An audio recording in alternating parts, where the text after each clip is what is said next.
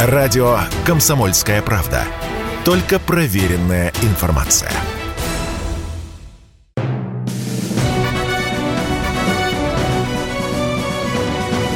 Клуб знаменитых путешественников. Совместный проект Русского географического общества и радио «Комсомольская правда». Внимание! Говорит Москва.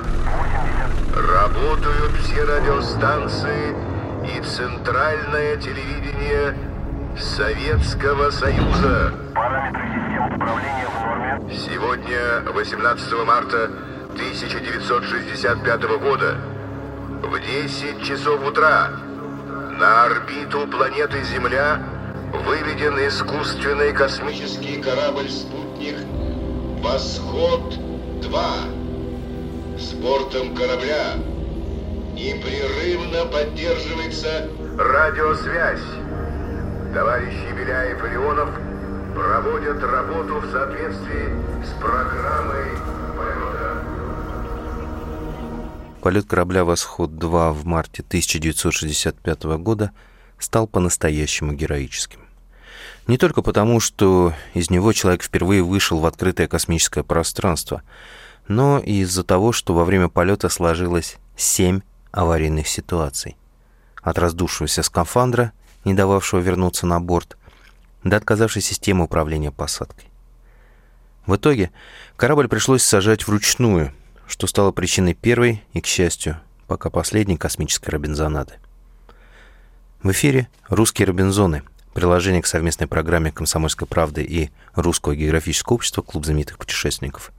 У микрофона постоянно ведущий Евгений Сазонов, и сегодня я расскажу вам об удивительном случае выживания в глухой зимней тайге двух космонавтов – Павла Беляева и Алексея Леонова. Справка. Алексей Архипович Леонов, летчик-космонавт СССР номер 11, дважды Герой Советского Союза, генерал-майор авиации. 18-19 марта 1965 года совместно с Павлом Беляевым совершил полет в качестве второго пилота на космическом корабле «Восход-2». В ходе полета осуществил первый в истории космонавтики выход в открытый космос, проявив при этом исключительное мужество в нештатной ситуации, когда раздувшийся космический скафандр препятствовал его возвращению в космический корабль. Входил в состав первого из трех сформированных в 1967 году экипажей для совершил второй полет в космос в качестве командира космического корабля по программе «Союз Аполлон». Тогда впервые была проведена стыковка кораблей двух разных стран. Когда я, с трудом оторвавшись, шагнул в эту бездну, у меня что-то подкатилось, мне что-то подперло. Звезды были и слева, и справа, и вверху, и внизу. И я находился среди звезд. Постепенно все успокоилось, и я понял, что я сам частица этого гигантского мира. Справка. Павел Иванович Беляев – герой Советского Союза, летчик-космонавт СССР номер 10, заслуженный мастер спорта, участник Советско-японской войны, полковник. В первом отряде космонавтов был самым старшим по возрасту, званию и должности. Внутри группы был единственным, кого коллеги именовали по имени-отчеству. 18-19 марта 1965 года совершил космический полет в качестве командира корабля «Восход-2». На заключительном этапе полета, когда вышла из строя система ориентации корабля и стала невозможной посадка в автоматическом режиме, Беляев вручную сориентировал корабль и включил тормозную двигательную установку. Ручная посадка была совершена впервые в мире. Говорит Москва. Говорит Москва. Передаем сообщение ТАСС. 19 марта в 12 часов 02 минуты по московскому времени. Космический корабль «Восход-2», пилотируемый экипажем в составе командира корабля полковника Беляева Павла Ивановича и второго пилота подполковника Леонова Алексея Архиповича благополучно приземлился в районе города Перми товарищи Беляев и Леонов чувствуют себя хорошо. На самом деле космонавты чувствовали себя не очень хорошо, поскольку спускаемый аппарат приземлился в незапланированной точке, в глухой пермской тайге. И тогда-то Беляев и Леонов на себе прочувствовали все недостатки подготовительной программы. Дело в том, что, увлекшись вопросами выживания в космосе, руководство упустило из виду не менее важную проблему выживания на Земле в случае аварийной посадки. Об этом досконально рассказано в художественном фильме «Время первых».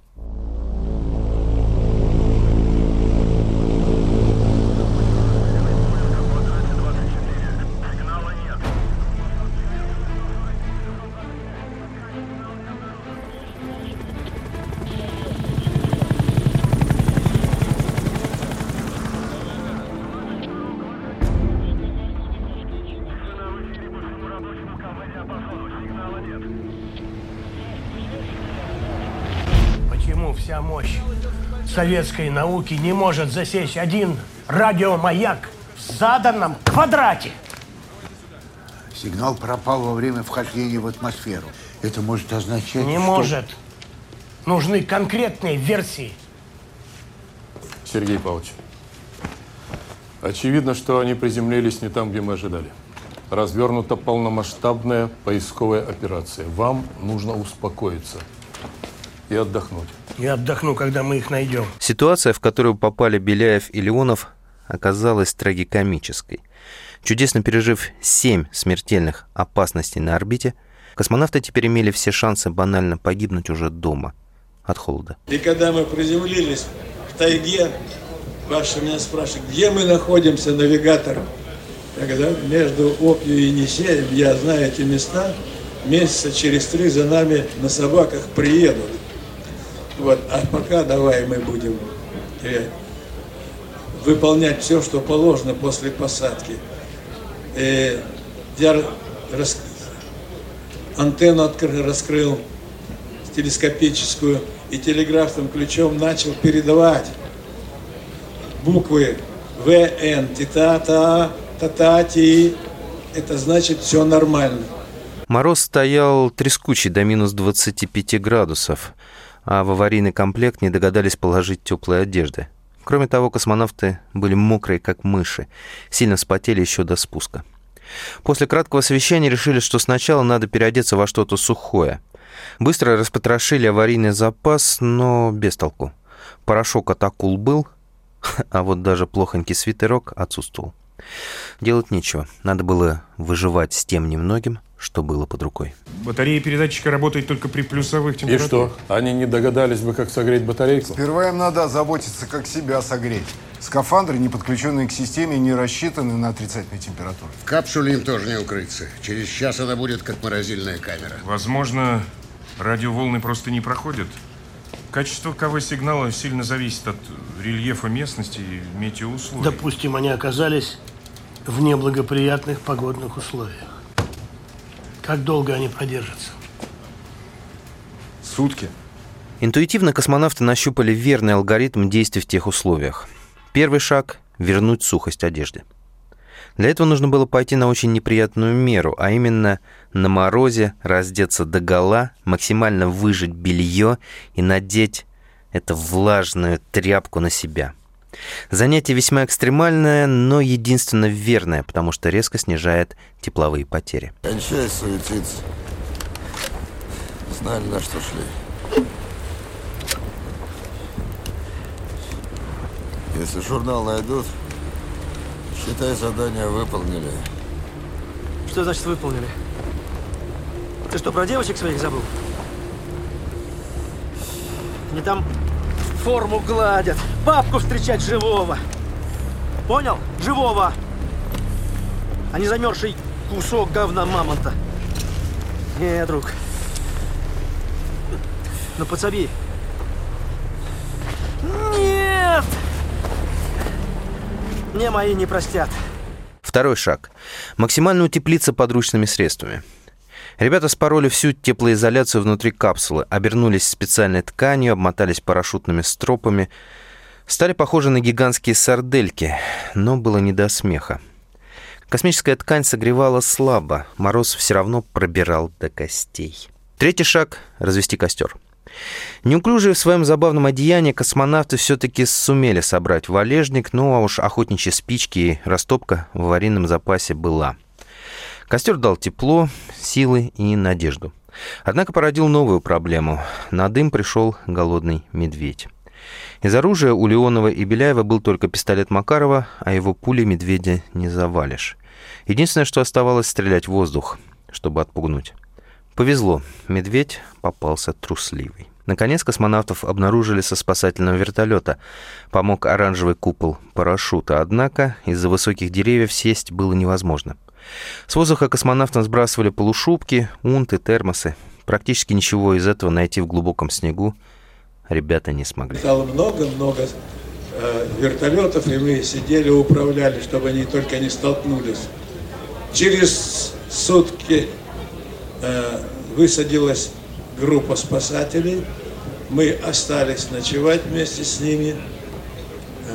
Мы ненадолго прервемся. Напоминаю, что в эфире «Русские Робинзоны» и беседуем мы сегодня о удивительном случае выживания в глухой пермской тайге двух космонавтов Павла Беляева и Алексея Леонова.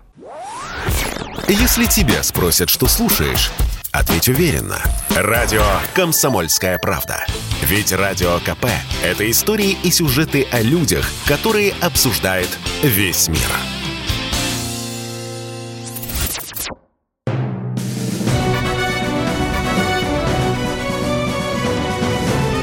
Знаменитых путешественников. Совместный проект Русского географического общества и радио «Комсомольская правда».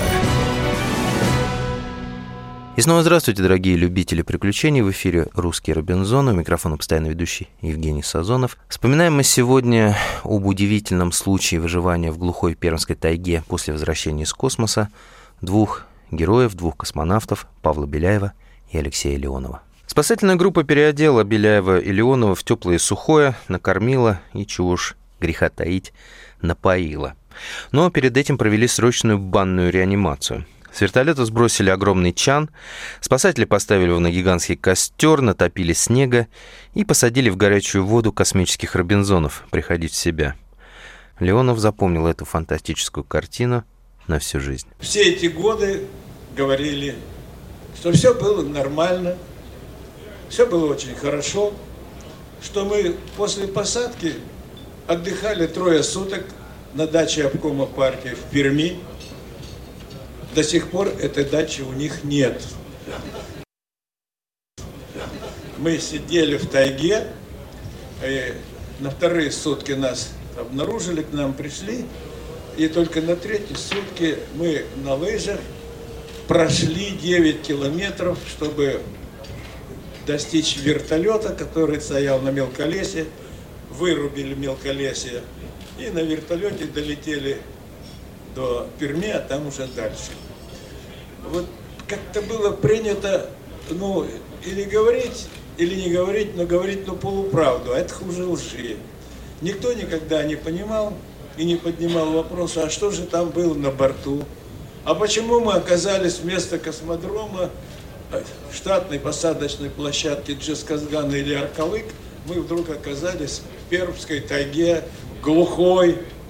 Советская техника она ведь не должна отказывать. А она отказывает, отказывает. Но вот советские люди-то должны не отказывать. Командир космического корабля «Восход-2» Павел Беляев рапортует. Докладываю Центральному комитету Ленинской коммунистической партии, Президиуму Верховного Совета Союза СССР, Совету министров СССР. Полет космического корабля «Восход-2» успешно завершен.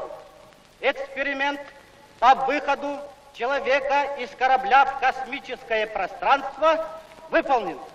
Самочувствие экипажа отличное, готовы выполнить любое задание партии и правительства. Командир экипажа корабля «Восход-2» полковник Беляев. Несмотря на секретность, история выживания экипажа была тщательно изучена и имело далеко идущие последствия. Во-первых, пересмотрели программу подготовки космонавтов.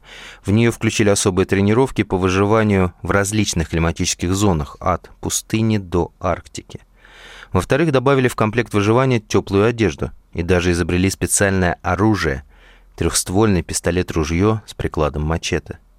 С ним уже можно было идти на медведя. В-третьих, разработали специальный комплекс «Синяя птица». Он состоял из трех тяжелых амфибий комфортного фургона для спасателей и космонавтов, платформы для подбора спускаемого аппарата и спецтранспорта для четвертой оригинальной машины – винтохода. Вместо гусениц у него были два винта Архимеда, что позволяло легко передвигаться по болоту, снегу, пескам, ну и воде. Эти машины могли пробиться в любую, даже самую труднодоступную точку на планете, чтобы спасти аварийно приземлившийся экипаж. На этом все. С вами был Евгений Сазонов и «Русские Робинзоны», приложение к совместной программе «Комсомольской правды» и Русского географического общества «Клуб знаменитых путешественников». Вспоминали мы сегодня о героическом выживании в Пермской тайге после возвращения из космоса двух героев-космонавтов Павла Беляева и Алексея Леонова.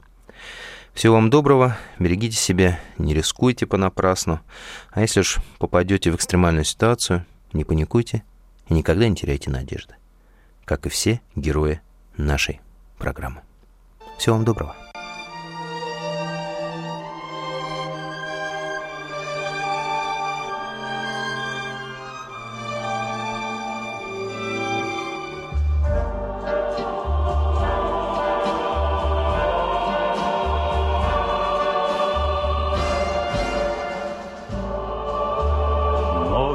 Прошла, будто прошла боль. Спит земля, пусть отдохнет, пусть у земли, как и у нас с тобой, там впереди долгий как жизнь путь я возьму этот большой мир каждый день, каждый его час. Если что-то я забуду, вряд ли звезды примут нас. Если что-то я забуду, вряд ли звезды примут нас.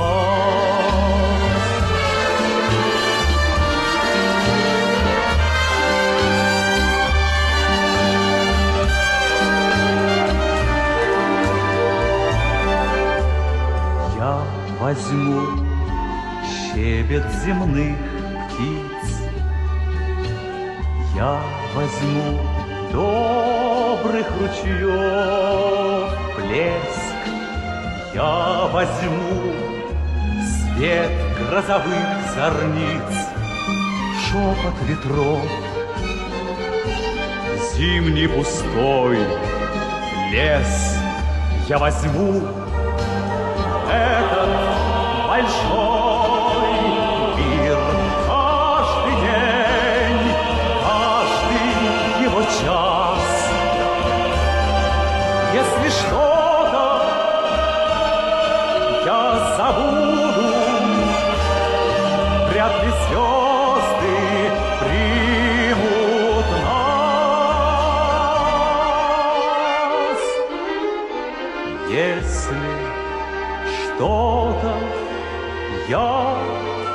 забуду, вряд ли звезды примут нас.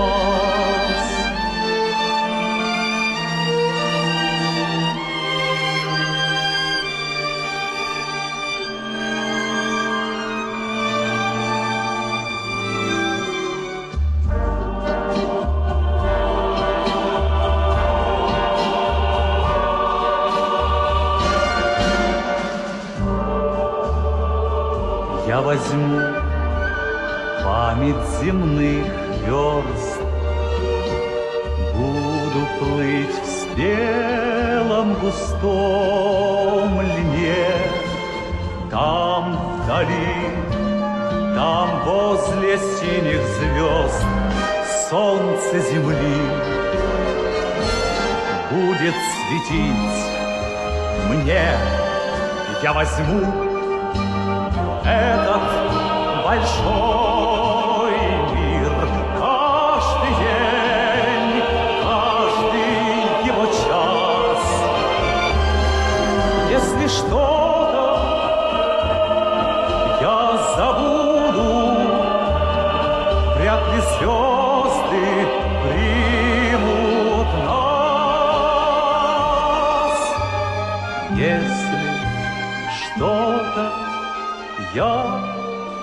забуду, вряд ли звезды примут